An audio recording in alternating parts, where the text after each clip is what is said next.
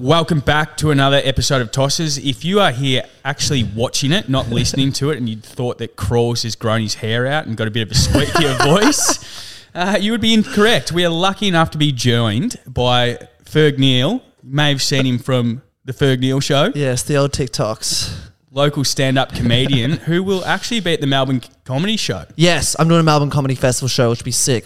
I feel like I'm, I'm not sure what the other guest is like, but I feel like, like your sister said, I'm giving off Fred again energy. I'm giving off like he came from Brunswick. So every single guy from the north side of the Yarra. Your nemesis.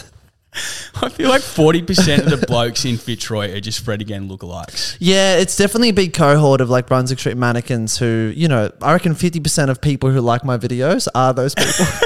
so I've got to, got to be careful what I say, you know, in terms of like oh. they'll buy tickets to shows.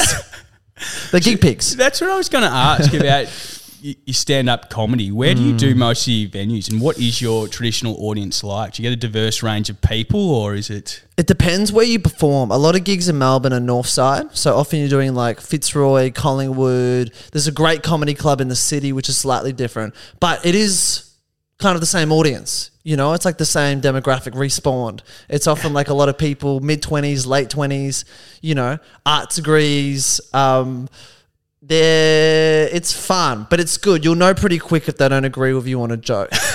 you feel it in the room automatically. I was going to say, do you have to monitor your political correctness? It's like if you walked in looking like a LinkedIn mannequin, they'd fuck you up. they'd fuck you up. They'd be like, "We're gonna take this guy down," and they have that a little bit in their eyes, where like they see me, and like I know how to connect to them though. I know what to say, which Yeah. is interesting. But I'll do gigs anywhere. Like I've done the Werribee RSL, I've done gigs in Geelong, I've done gigs where like the pokies were too loud and like. The audience couldn't hear us above the pokies. I've done eh, like if you name a situation, I've done comedy in that environment. so you're saying if I were to do stand up, you reckon they could, they could smell the leather of the RM Williams a mile away? They'd sniff it out. In those north side rooms, south side, they don't care. Like, I've also done Lucky Coq, which is like a pretty famous bar in Melbourne that, you know, on Chapel Street, where like you do gigs there and it's like people are about to kick on. You know what I mean? They're on Coke and they're going to have a fun time and they don't care what you say, which is sometimes good because you can try the material which you're like, this is risky, you Yeah. know, but these guys aren't going to make a TikTok stitch on me about this. I'll be fine. Wh- what is the roguest thing you've ever seen at one of your events? Because Probably like just people getting king hit on stage. I knew a comedian who I was in the audience and like he was messing with the wrong dude. This guy was, this dude was like at the bar. He was wearing all camo, all camo on a Friday night. He Demi- like Zelensky. domestic terrorist. he had that vibe. He had like a real like the dude who killed Robert F. Kennedy vibe about him, and he was Oh, real fidgety at the bar. And so this comedian was kind of off his own accord. This guy was just enjoying the show, started roasting him, which I thought was brave. And the guy, without saying anything, it was pretty James Bond. Finished his drink, put his drink down, walked up to the stage, and the guy, the comedian who's not in Melbourne anymore, is from New Zealand. He said, "What are you gonna do? Hit me?" And the guy just like launched, and then they had a fight. And that's probably the most rogue thing I reckon I've seen. Also, the MC just kept going with the gig. He's like, all right, they'll sort it out. And they're like on the ground. Literally, you just got to roll with the punches. I remember there's a Channel 7 cameraman there and he was filming on his iPhone when he saw the fight. And Yeah. so I just said, brother, can you chuck that in a Google Drive? I'd love to see the footage of the fight. So I've got that on a hard drive if anybody wants it. oh, yeah. I haven't done any performances in Frankston, have you? Or I've done I've done Frankston so many times. I've done every single spot in Melbourne, and even like I did a I supported this comedian Ruben Solo on a national tour last year. So we did Adelaide, Newcastle, Brisbane, Perth, Darwin. We went everywhere. So you see, it's good because you leave Melbourne and you're like, oh. Perth doesn't want those jokes.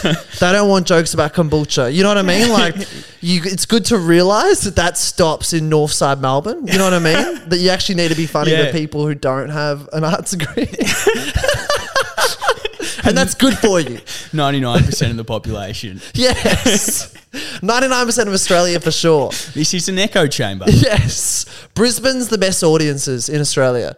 There's a comedy club in Brisbane called Good Chat Comedy Club, and they're the right mix of like like just like just people. You know what I mean? You have every demographic, but they're relaxed. They're drinking bevs. They're chilled. It's a great comedy club, a hundred seater. You can just kind of kill there. I've had like the best set I've ever had in that venue. I was riffing on Bob Katter for like five minutes, and they loved it. And then I went into like it was just so much fun Yeah. doing Brisbane. What is life like on the road as a stand-up bad. comedian? It's bad, real just- bad.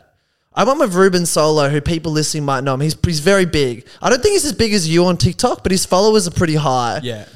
Um, and like he's quite well known in the stand up community. And like there was some nights in Sydney where we were staying in this place. There was a hundred percent like a methadone program going on within this hotel. Yeah. And he booked it on like Stayz or something. I don't know what's a worse one than Stayz. But we were in this storm and we heard these two dudes yelling at each other and they had that real you know when like someone's talking about China but they say China? You know, they have that kind of like Not Donald Trump, China. yeah, they chuck an eye into it. They had that. They were just chucking eyes into every single sentence, and they were drawing. And Ruben went out. He's like, "Hey fellas, do you mind just keeping it down a bit?" And a guy was like, "Oh, sorry, brother, sorry. He just got out of prison, so we're kind of celebrating." And then Ruben's like, "Sweet," and just like walk back into the room. He's like, "Let's get the fuck out of this." It was like oh. train spotting, but with two comedians as like side characters. It was bad. Surprised he didn't try his luck on couch surfing.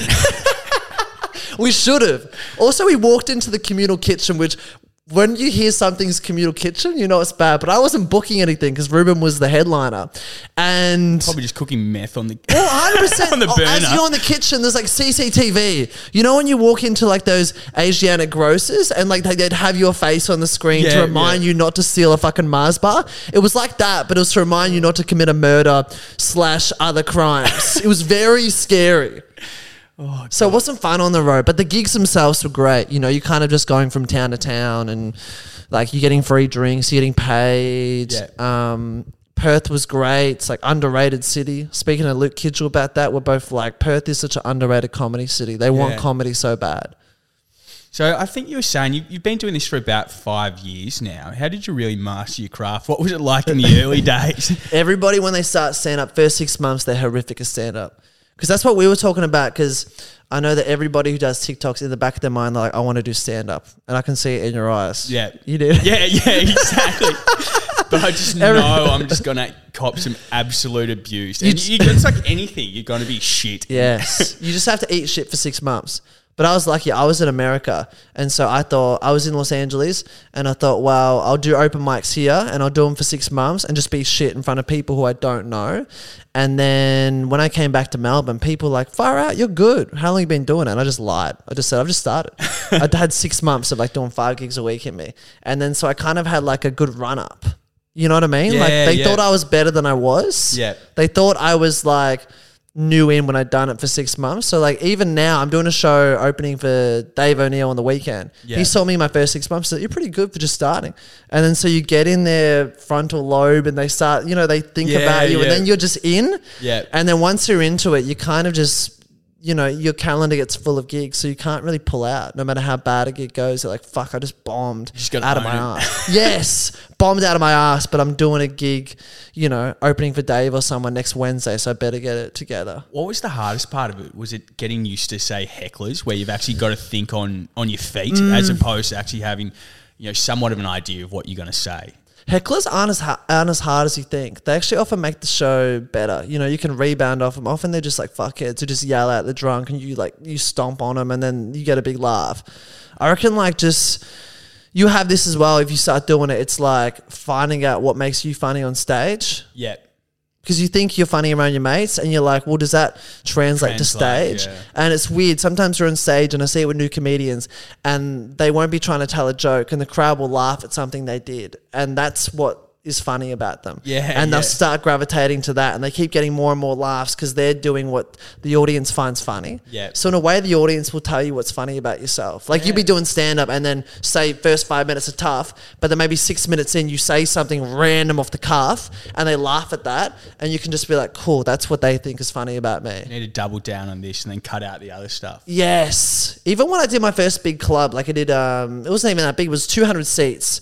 And that's weird because you'll be doing jokes and in between the jokes, you'll just be riffing, and then someone will laugh at something. You're like, oh, I'm doing something that someone's finding funny. I don't know is funny. Yeah. You know? And then so you just keep doing that, and then Yeah, eventually yeah. you get a, a persona on stage. It's like you, but amplified. Yeah. You know, it's kind of like you, but a, on a couple Jaegers or a couple. you just elevated, and you're a better person.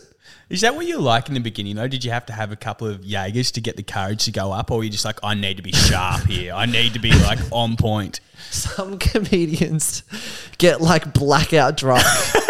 And I don't think they know what they're doing. And they get off, and then a couple of days later, like, how was that gig at like Footscray Hotel? And I was like, dude, you were blackout drunk, and like you, you, you accosted a punter in the audience. They're like, really, holy shit!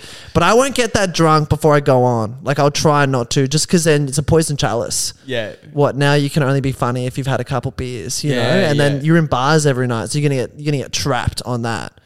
Worst experience I've had where I wish I was drunk was that I went on a first date and then I was doing Comedy Republic two weeks later. And the first date was fine, but it kind of just fizzled out. And so I walk on stage, like introducing Fergus Neal. And then this person's in the front row of the comedy show. And the Oh, booker no. was like, You looked, I've never seen you look stressed on stage, but you looked pazzed out. And she said, You sounded different. Like, I just wasn't myself because I was like in date mode. You know what I mean? I don't know. Do you have that where it's like if you're on a date, something changes? It's probably a bad It's thing. just the nerves. yes. I'm more nervous about going on dates and doing like a 200 seat theatre for sure. I thought you were going to say that because you had the date a week before, that was your material for the show. and then you got the girl sitting in front, and you're like, shit, I need to change up my routine. What was I saying last week? That's happened before with my brothers because I'm from a big family and I've got a lot of jokes about brothers. Yeah. You know, and even a joke that involves my sister and they don't like being in my stand up. Yeah. And it was a pretty big show and they were there. And so I just completely altered my material to make sure that they wouldn't get pissed off. I'm more worried about offending like a family member, you know, and then bringing that up at Christmas lunch than offending like a random Yeah. punter. Well, how do you avoid that now that you're on TikTok and a lot of your videos do go viral? Well, we were, yeah, we were talking about that. It's interesting, I reckon, now because anyone can go viral, you know, so you can go viral but have a complete life outside of TikTok or Instagram. I think it's kind of like people think it's cool, you know. Is that what it's like for you in your life? Like It's- people around you think it's cool when you have videos that pop off. Yeah, yes and no. What are the? What did you? Do you have non-supporters? I'm interested in the people who don't. oh no, I think they support it, but I think I think you, your mates probably love it because then it just gives them more fire, more, more fuel to have a crack at Yes. you. Oh, buddy, what are you doing on TikTok? Did you inspire your friends to do TikTok? So do you have friends around you who try and make content now that you're doing well? No, absolutely not. A lot of my friends are conservative rural blokes. they won't do anything to do with the Communist Party of China. they don't want their data taken. That's true for a lot of dudes or, and girls, and you know they just don't want to get on involved in TikTok. You Yeah. know, they're just like it's kind of people. A lot of people still view TikTok as cringe, which now I think because companies are coming onto it, it's become so much more mainstream. But there are people who are like, yeah, I would never go on TikTok or post anything. You know, yeah, but then that's like you're going to be that generation that's still on Facebook, right? Mm. Adapt or die. Like, I hundred mean, percent. Like when we were younger, Facebook was the main thing, and Yeah. then it got overtaken by all the baby boomers, like our parents. Everyone pissed off to Instagram, and now Instagram is starting to get dated a bit. Now everyone's on TikTok. Do you reckon that's the future? Like our kids will look back at. Our, like, can you imagine your grandkids watching your TikToks? Like you sinking beers on a farm. No, I've thought about this because it's there forever. Like, Yes. Like you're trying to be responsible and like no, tell your children no, you can't just Mm. go out and get blackout drunk on a Friday and Saturday, and there's literally a video of me calling you a coward if you're not doing that every fucking weekend of your life. I do think about that, like intergenerationally. If, like, in the future, you know, we would look back on our ancestors and see photographs, but they'll be looking at online content. Because like no one wants to think of their parents as being normal, fun people, Mm. right? yes, They're old, conservative, just different units. it's wild. I think also the weird thing about going viral on TikTok is that, like, just running to random people, it's kind of nice. You know, like, oh, I saw your video, that was great, and now I try and turn that into tickets with stand up. Yeah. you know, it might be that's what I'm finding interesting with people who don't do stand up, but they do online content. Yeah, yeah. Like, is the end goal just to become an online content creator, or is it eventually to do some kind of online stage thing? I don't know. I think Mm. everyone's got their own objectives. I mean, the, the thing about the TikTok and the stuff like that is you can still do the funny stuff, but you don't have to deal with the rejection. You know, like the actual, the hard, the, the human stuff. Yes. Actually putting yourself out Yes. there. Like even though you know hundred thousand people have seen you, it's it's completely different to actually Mm. standing in front of even ten people you don't know. A few, I've had a few TikTokers uh, reach out to me to do stand up, and they've done stand up, and they've done it once, and like I'm never doing this again. I think if you do it, you just got to commit to it and Yeah. accept the fact that you're going to be shit. Yes. It's like anything. If I pick up a guitar Mm. tomorrow, like I'm not going to be good at it.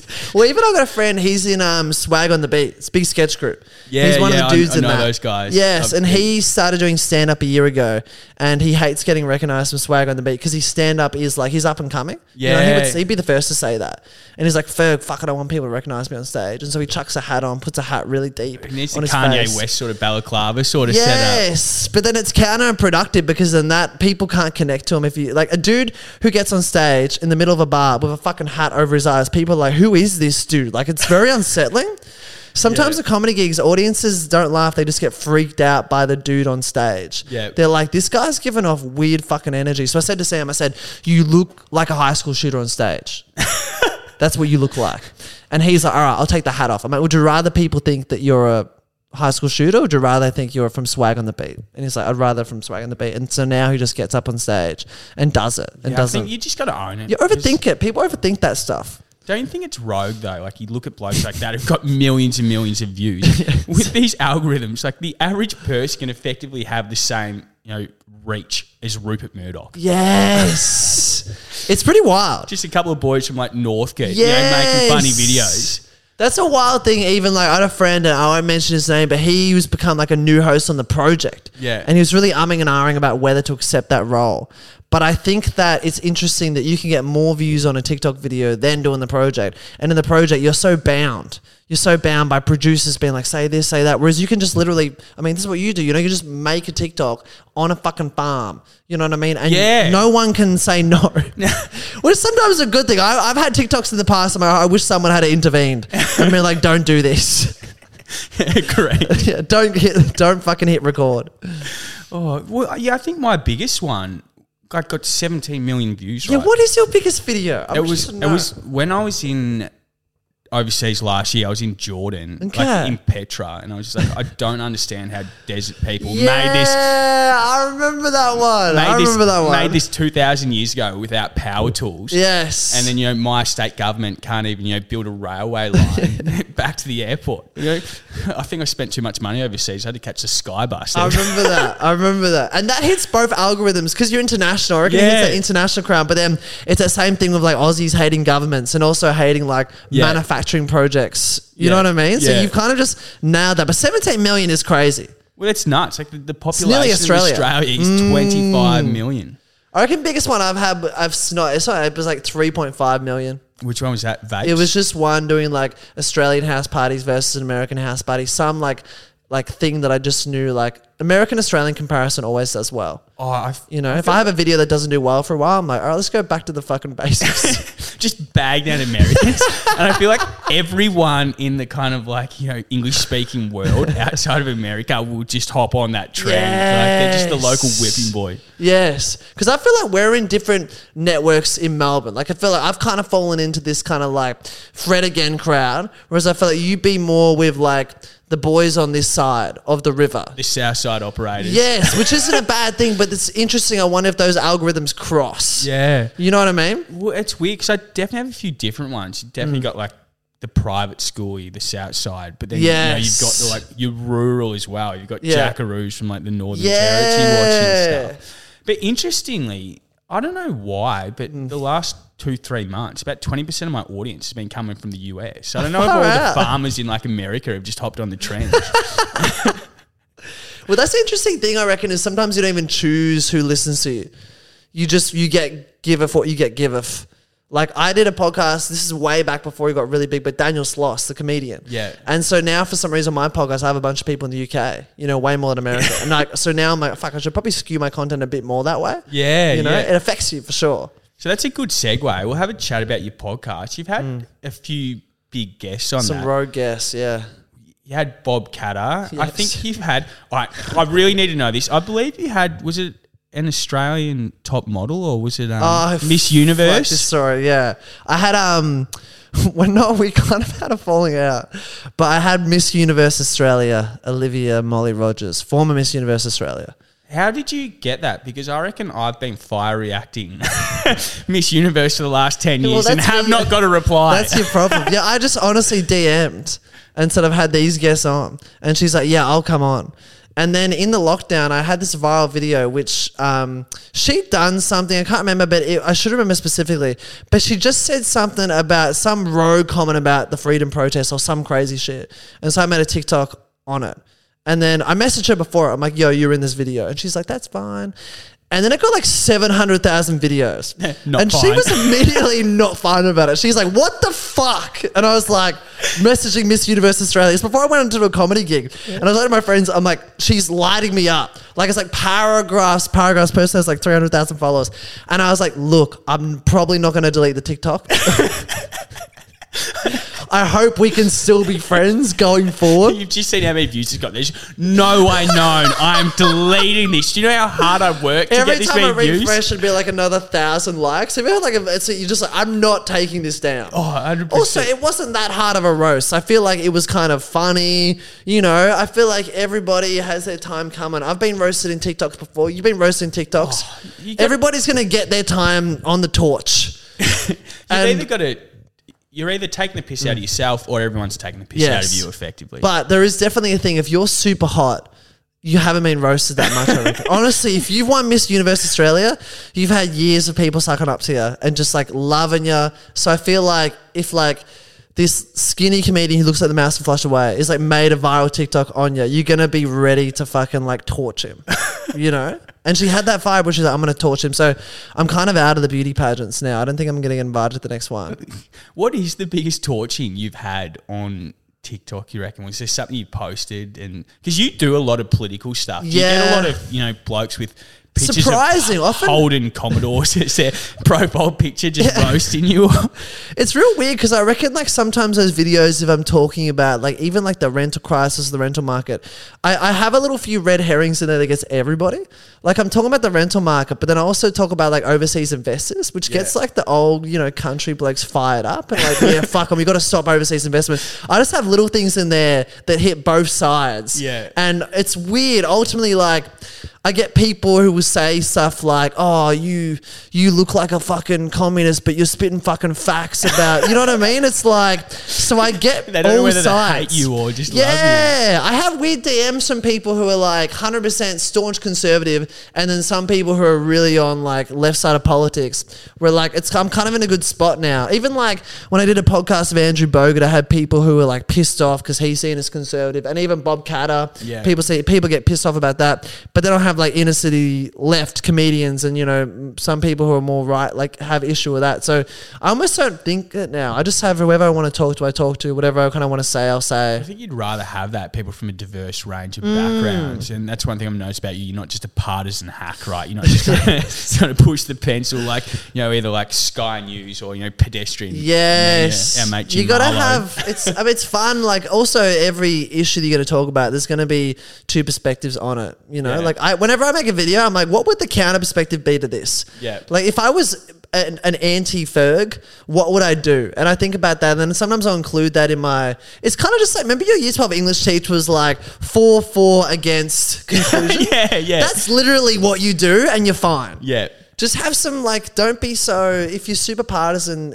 you people do that because it sells shit Yeah. you know like in pedestrian you have an incentive to be like let's never have a nuanced perspective on this because nuanced perspectives don't go as viral for those organizations Yeah, well, we've had this conversation. Even blokes like Andrew Tate, you know, Donald Trump. You, they probably mean a lot of what they say, but so, do you sometimes wonder if everything they say is kind of crafted 100%, to yes. just get the controversy? well they know it blows up Because mm. you're hitting the algorithm, you know, like Yes. Andrew Tate saying something like, you know, women shouldn't fly a plane or like, you know, it's gonna pop off because it's so crazy yeah, don't like- eat sushi or like only the drink comments are sparkling going to be water. crazy.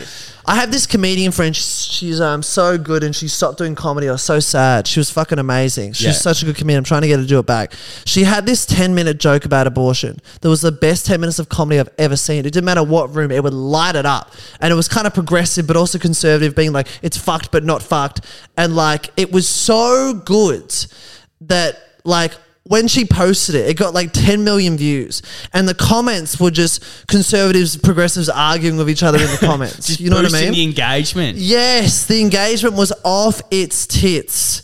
And I feel like sometimes that's what people think when they're making content. You know, they're just like, "Can this? This is an inflammatory topic. Let's talk about it." I definitely did that when I made my inner city lefty vlog. I was like, I'm going to absolutely just nail these guys. Well, have you talked about that story where you made that and then the fucking pedestrian guy came after you? Yeah, Jim Malo, um, Yeah. pedestrian, like pretty much doxed me, put my contact Yes. details on Twitter. Because then Friendlyjordies made a video about Jim Malo. Did you see that? No, but I need Oh, to. it's on 500,000 views because he, it was right after the thing happened with you because then he went after Jim Malo directly. It was pretty wild. I'm like, fuck, I wonder if Jack's seen this. Like, this is interesting how much heat this guy's getting.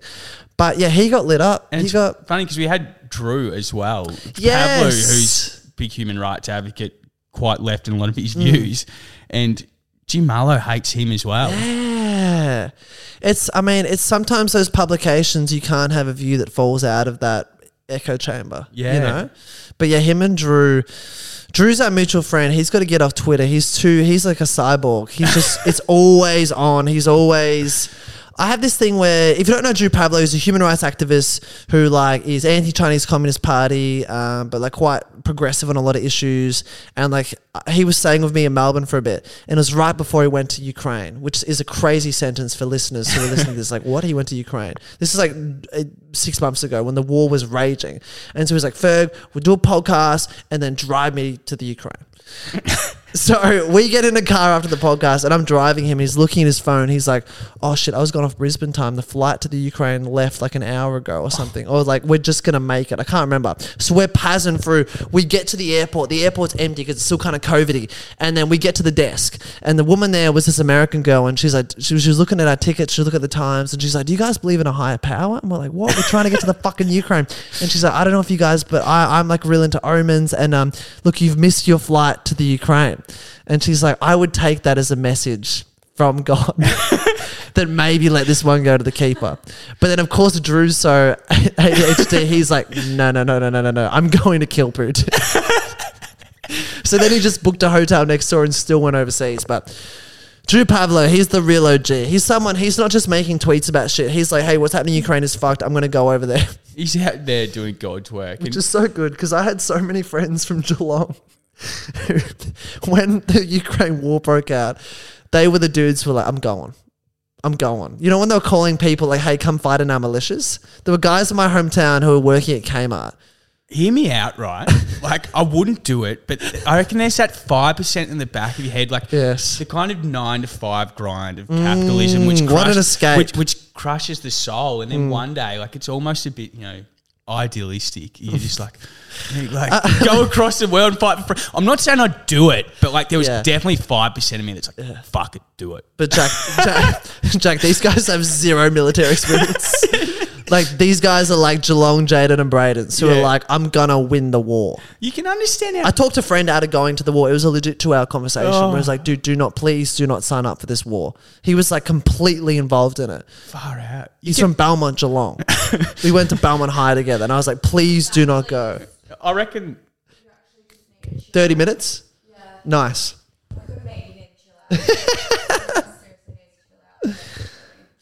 Nice. Yeah, it is now. Oh, yeah. Start, stop. Cool. Easy.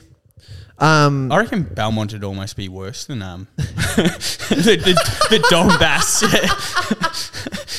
they've been in the trenches enough. They fought the Geelong meth lords. They're ready to take on the Russians. yeah, I'd rather do a tour of duty in Mariupol than a Saturday night at fucking Hey, you say that, but then some places in Geelong CBD, it's literally like a current affair did a special report on the Geelong Mall. And there's a guy from our high school who was like the first ever Eshay. I stand by that. I reckon he was the first ever Eshay in Australia, 2011. He was like in the Mall getting into fights with Tracy Grimshaw doing like David Attenborough narration. It was sick. It was so sick. That night at school, the whole school was on Facebook messaging each other, being like, Deffy, that's what his name was. Deffy was on a current affair. Imagine- Tracy Grimshaw was narrating Imagine if TikTok was around then. it would I'm gonna find those clips because they go viral. Because the wild thing is, you know how National Geographic they're filming and you see like a gazelle get eaten, you're like, oh, they should they intervene? I don't know. Like they see a starving child, you're like, maybe you should intervene here. There's like Deffy's son, this Eshay, bashing up pensioners with just a current affair cameraman. Probably should stop Just filming it. We're like, guys, maybe step in now. Like the guy's about to get gutter stopped. Intervene. But I think that was back in the day where a current affair was a TikTok for that generation. And they're like, let's just keep the content going and let Deffy's son have his way. Geelong was bad. It's better now. If you're listening in Geelong, I love Geelong. Detroit. It's a lot better than what it was. Do you think that helped you, especially with your content now politically? Mm. You've kind of seen both worlds. I mean, living in Melbourne, you can see the inner inner north, you Yeah. Mm. know, the, the woke warriors. But you've also actually seen, you know, the working class, the other side of it. You know, you're not just a um, Well, I've got- champagne socialist. Yes, I've got both, which is good. And also, I reckon a lot of my comedian friends, people be surprised. I've got like quite a few conservative comedian friends. Yeah. You know, like, I got a few friends who grew up in like, I got this friend, his name's Adem. He's pretty well known in the Melbourne comedy community. This Turkish guy who's like born in Taylor's Lakes and just whatever you think is a progressive view, he takes the opposite view. We've had some great debates. Yeah. Like, whatever, you- if you're pro Ukraine, he's going to be pro Russia. Yeah. He um, got banned from a comedy gig because um, he thought space was fake for a long time. N- He wasn't even joking; like he thought space was fake, and so he printed out these T-shirts that on the T-shirt it said "space is fake." he went to this pretty prestigious comedy gig, like he lied to get his way into this comedy gig. It was like Tommy Little's on, Dave Thornton. It's like a big gig. It's a Yeah. big deal. It's like fucking uh, two hundred people. You can't be fucking up on. You can't be bombing. And so he gets up with a space is fake shirt, and he's just doing five minutes, a tight five on how space is fake. He's getting no laughs. Gets off stage. It's not even comedy. It's just literally saying why it doesn't exist. Yeah, it wasn't even any punchlines, just him verbatim. This is my manifesto on why space is fake. He's like, ipso facto, th- thus space is fake. And so he gets off, and all these professional comedians are just roasting him in the green room, like Tommy Little, all these guys.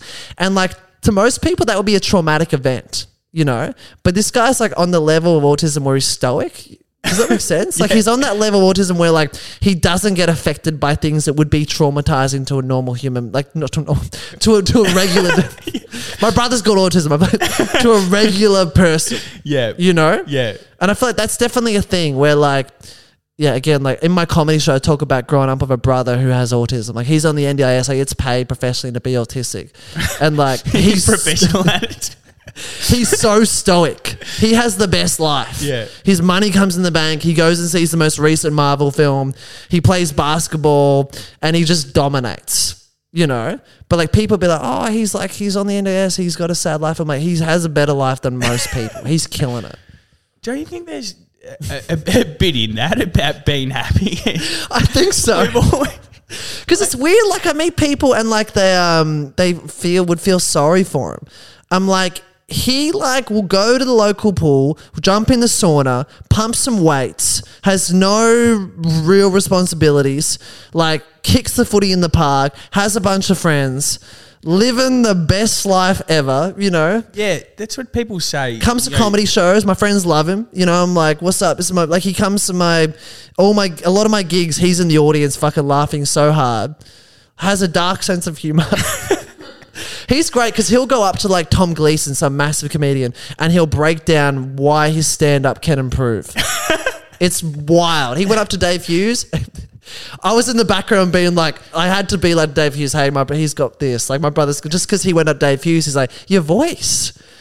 He's like, your, your voice is it's not doing it for me. It's an it's an odd cadence. And Hughes, he's like, oh sorry, mate. Fucking all right, I'll try and like took it a heart.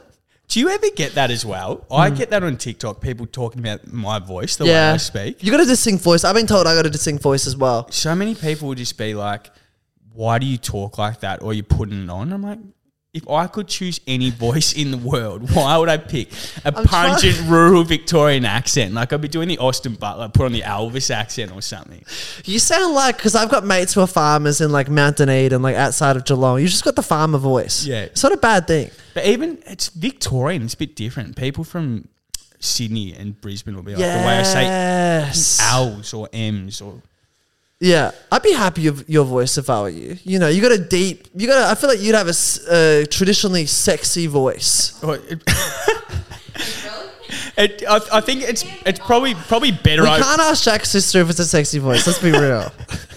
It's probably more effective overseas than this Australia. In Australia, people are just like it's bogan, but then they're like, oh, no, that's actually really Australian. Yeah, it's just even like almost Bob esque. Yeah. You know, it's just like dudes who grew up on a farm. I think because you guys don't have as many outside references. I think like everyone in the city, it's almost a bit more like sterile. Like everyone sounds the same to an extent. You mm. just don't have that variation. Yes, the variations are fun. Like in Geelong, there's I reckon there's some people who have like a real drawl accent. It's kind of esque. Yeah. It's real like they say bar at the end, like, how you going, folk bar? How you doing? they actually say that. They're not joking. Um, I think it's cool when people have variations in their voice. Like Adelaide have posh accents. Yeah. And I like that. When I was doing shows in Adelaide, I'm like, you guys sound like posh cunts, but you're bogan. It's cool. You know, it's cool to have like people who are bogan as fuck sound British. kind of like country towns as well. You miss the kind of uh, old pensioner you can't string two words together in English, or you know the forty-year-old woman that's like smoked so much in her life, she's got the real wine, yes. raspy. Does that voice. voice exist overseas? Oh, I don't know. It'd have to. I don't know. It feels very Australian. Someone who's had like 40 cigs a day, Day for the past forty years, but is somehow 90 years old and they're still croaking away. It's a great voice. I feel like there'd have to be a lot of Eastern Europeans like that. Mm. Greeks. Yeah, I feel like the Greeks are like superhuman though. They transcend death, you know? Like so many Greeks like 90, 100 years old. Like I don't think Drew Pavlou would be a good reference for that, but I honestly think Greeks and Italians live longer Only, than only Greek I know that doesn't chain smoke. and he should. It'd bring his levels down a lot. The old Greek breakfast, coffee black, red. Yes. well, when I first moved to Melbourne, I lived in Coburg, so our whole street was like you know a lot of lovely, lovely Greek people would give us food, and we'd just hang out on the front balconies. And I'm like, these guys are never dying. You know, they just respawn. I think at the front of coffee shops. Would you remember hearing about Oakleigh when they first brought in the um, you can't smoke and eat in the same sort of area? Okay. So instead of banning smoking out the front, they banned eating. Because like, you know, That's amazing. our whole clientele is Greeks who just want to have, you know, their espresso and a couple of darts. That's so good. That's so good. I love. I would love to be in the meeting there where they're just like the ultimatum is we either make money off food or we um. just keep serving coffee black. What's our market? What's our demo?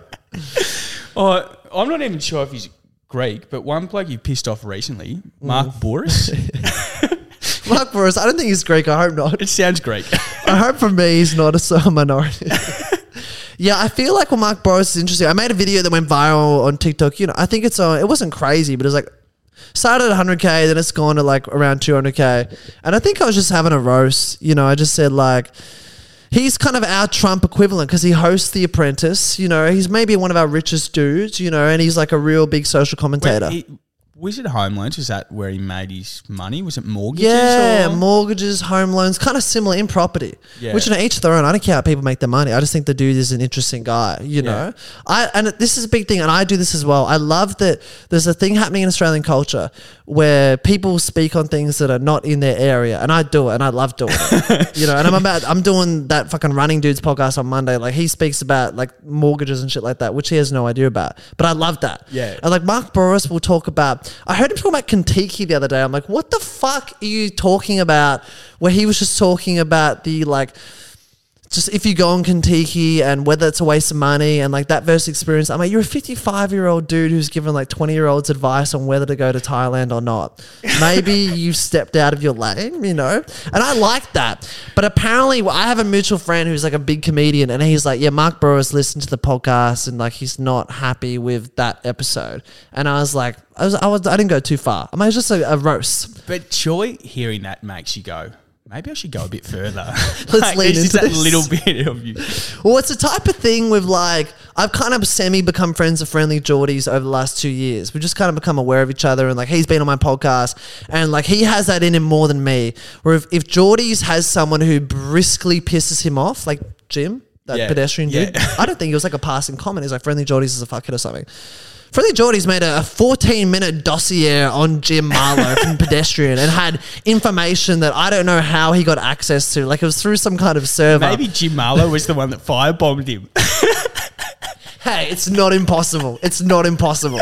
But Uh-huh. that's the crazy thing where, like, if you end up in a Friendlyjordies thumbnail, it'll happen to me one day because I keep fucking with him. Like, I keep, like, making videos, like, just little funny comments Pushing about the him. I push him, yeah, yeah. And, like, you're done. Like, if I'm in a thumbnail, if you've seen Fergus Neal's face in a Friendlyjordies thumbnail, I'm hibernating for six months. It's like, it's going to take some time off to reflect. Oh. So, what did, did Mark want to sue you or something along those lines? He lines? just had. I can't say the. I mean, I'll probably say the guy's name, but it's, you can just look at the mutuals. You can say you, whatever you you- can look at the mutuals. Look at the Fergus Neal, Mark Bouris mutuals. You'll be able to see who it was. But his comedian was like, "Yo, Mark Bouris's lawyers are just looking at your podcast," and I was like, "Really?" And he's like, "Yeah, that TikTok that went viral. Apparently, you said some. I said something about his financial advice, and because he's in the financial industry, it could affect his business going forward, which I think is hilarious that a comedian could be a market disruptor." also, 200k isn't that big views. no. You know, the videos that go way more viral than that. 200,000 people, it's a couple MCGs. You you can lose that.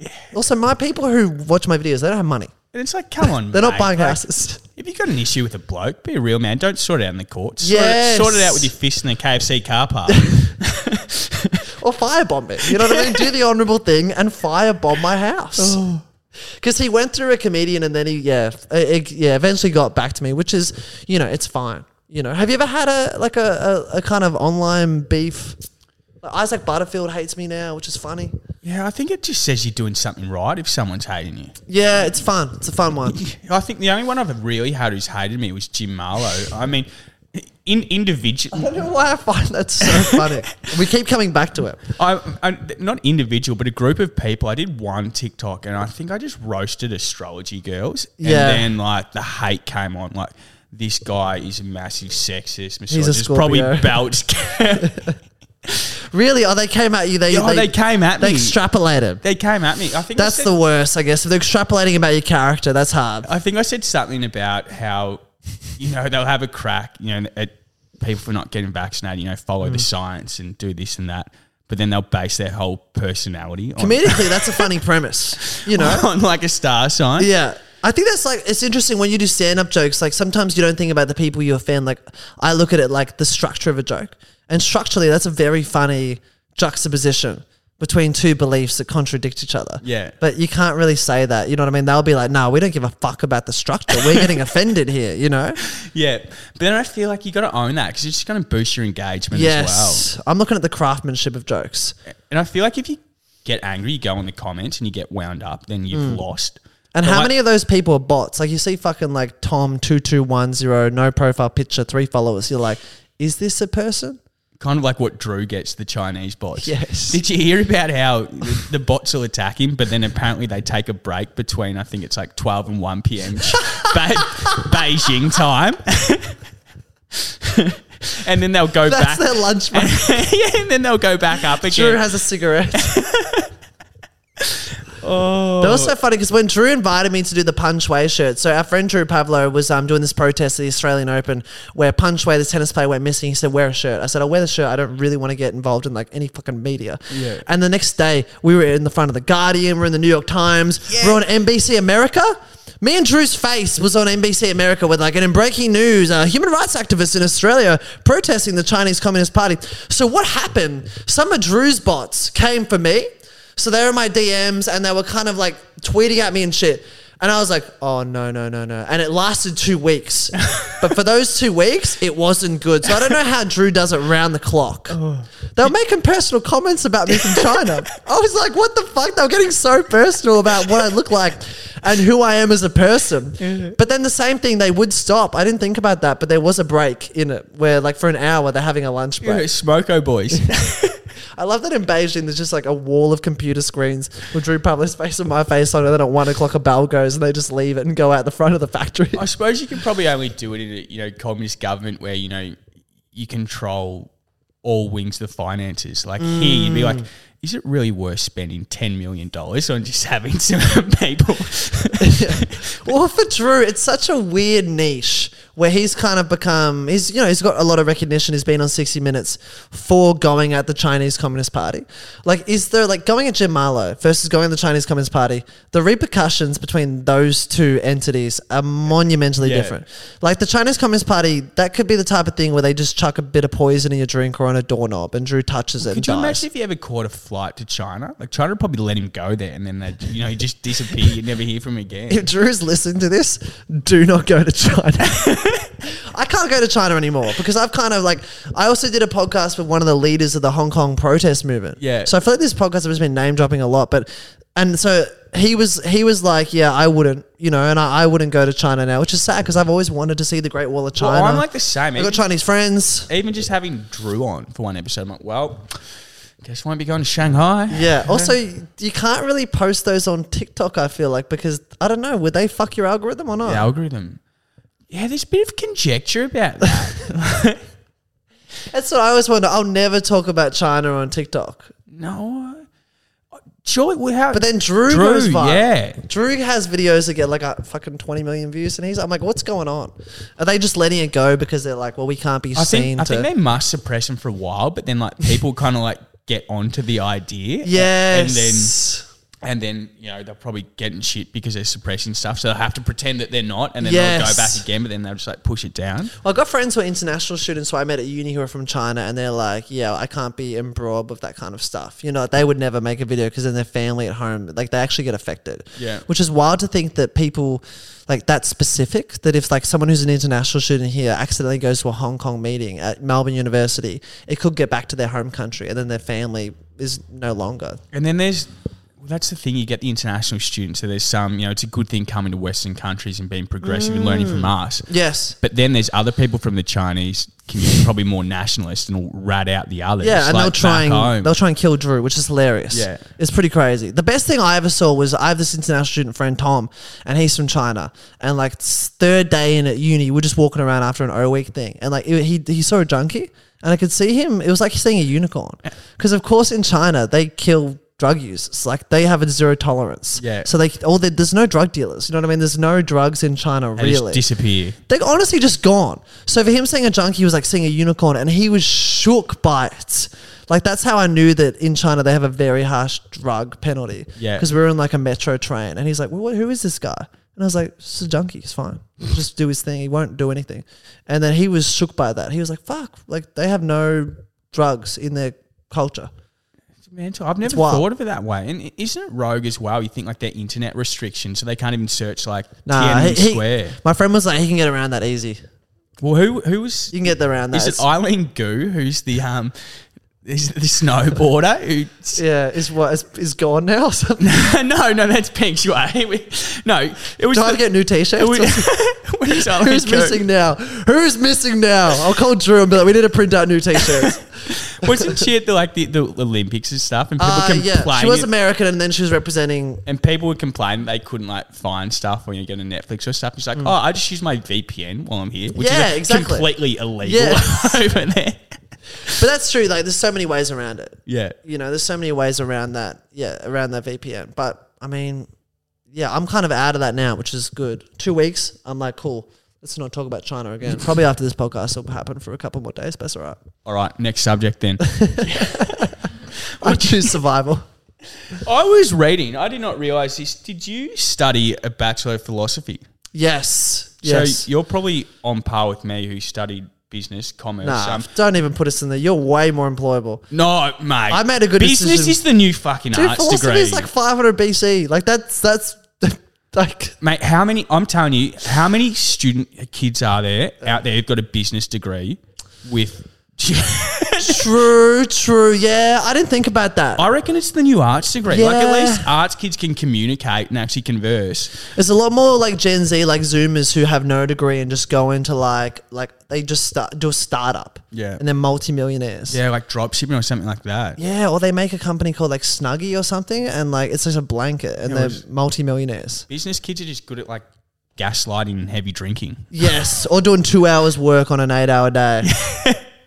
just like the corporate grind. Yeah. So tell us a bit more about philosophy. How did you get into that? I don't know. I don't. Everyone, people ask me that. I don't know how. I think I was. Yeah. I, when you're 18, you shouldn't be making decisions about your future. We've talked about that before. I reckon. Where it's just like, if you're 18 years old, you probably shouldn't have the ability to do a sixty thousand dollar philosophy degree. Oh well, yeah. I took a year off after school. Was Mm. originally interested in doing engineering, and if I had done that, I would have hated it. I like dealing with people, not numbers. But Yeah. like we said, you know, you look at the Americans who are probably paying thirty thousand dollars a year. and Yeah. you sign up because you're straight out of school. You do something you don't like. Yes. And then you kind of just like, well, it's all going to be for nothing now. I may as well finish it off. And then Yeah. do something you hate. I've always had this philosophy though. That's Very topical.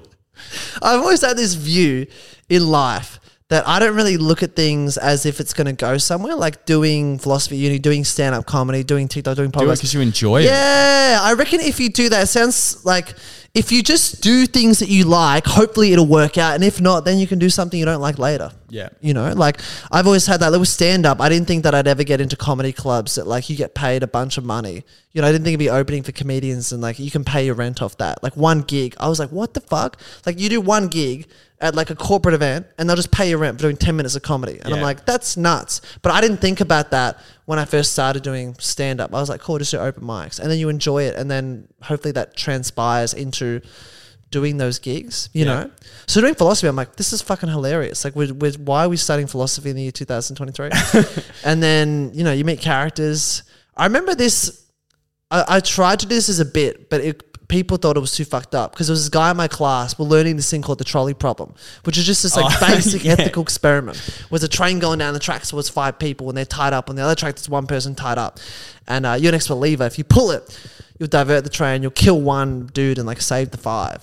And like for some reason, it's a hard ethical problem. And there's just this staunch like lad in my class who just was like straight up, I'd untie the one and put him next to the five people.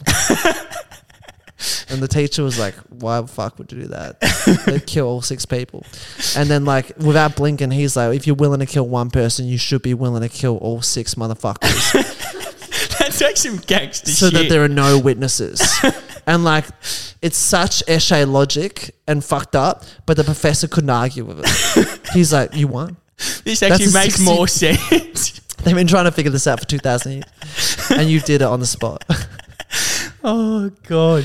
Which sometimes that's the thing. Like you sometimes got to have that street logic. You can't have the ivory tower logic. You know what I mean? Sometimes these dudes who are on a current affair in Geelong, they have they're better philosophers than academics. You just gotta flip the complete table. oh god. you know what I mean? Because my brother, right? Like he dropped out in year ten. Like he just school was not for him. And like he fucking worked all these random jobs, and now he's like working a job where he wants to become a professional caddy. He's a really good golfer, and like he wants to do that. But he's like, he was addicted to drugs for a while. This is another brother, not the autistic one. He hasn't had that tough of a life. But there was a, he was on all these drugs and he came off and he's got sober. And like some of the shit he says is the most profound stuff I've ever heard in my life. But if people listening to him, they think he's just like a, a drop kick. Yeah. You know what I mean? Like he's he's had experiences in life that you can't get from a classical education that he's got from being in the back of a car, like you know, on the way back from stealing from a, a shop or something. Like he was like high level kind of criminal shit. Yeah. And he's a good dude now. touch wood. Touch fucking anything. Just hope he does well. But like he says stuff where you're like, you would never get this. You know what I mean? From I got friends who like did art degrees, whatever, business degrees. You would never get this from someone like that because while we were in lecture theaters, yeah, he was you know experiences like actually he was getting into fights with cops. So like, you know, it's an interesting thing, education. If it's two sides of a coin, you can get different things from different areas.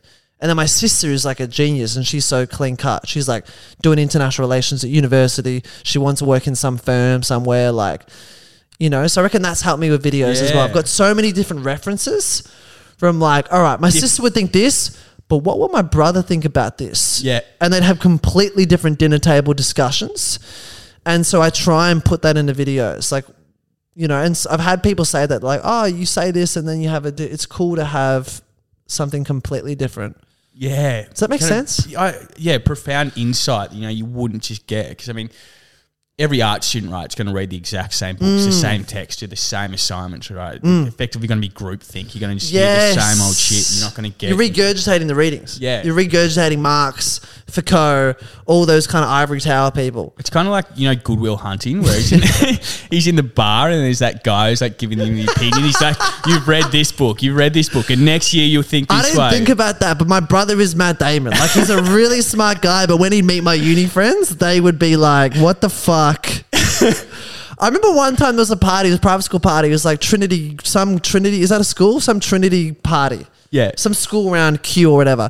And I brought my brother, and they were like in a circle around him, just listening to him speak. It was like the fucking oracle to the private school kids, but he was just like giving them truths, and they were hooked on him, and they loved it. Eh, just like pure heroin. Never Yes. heard this before in my life.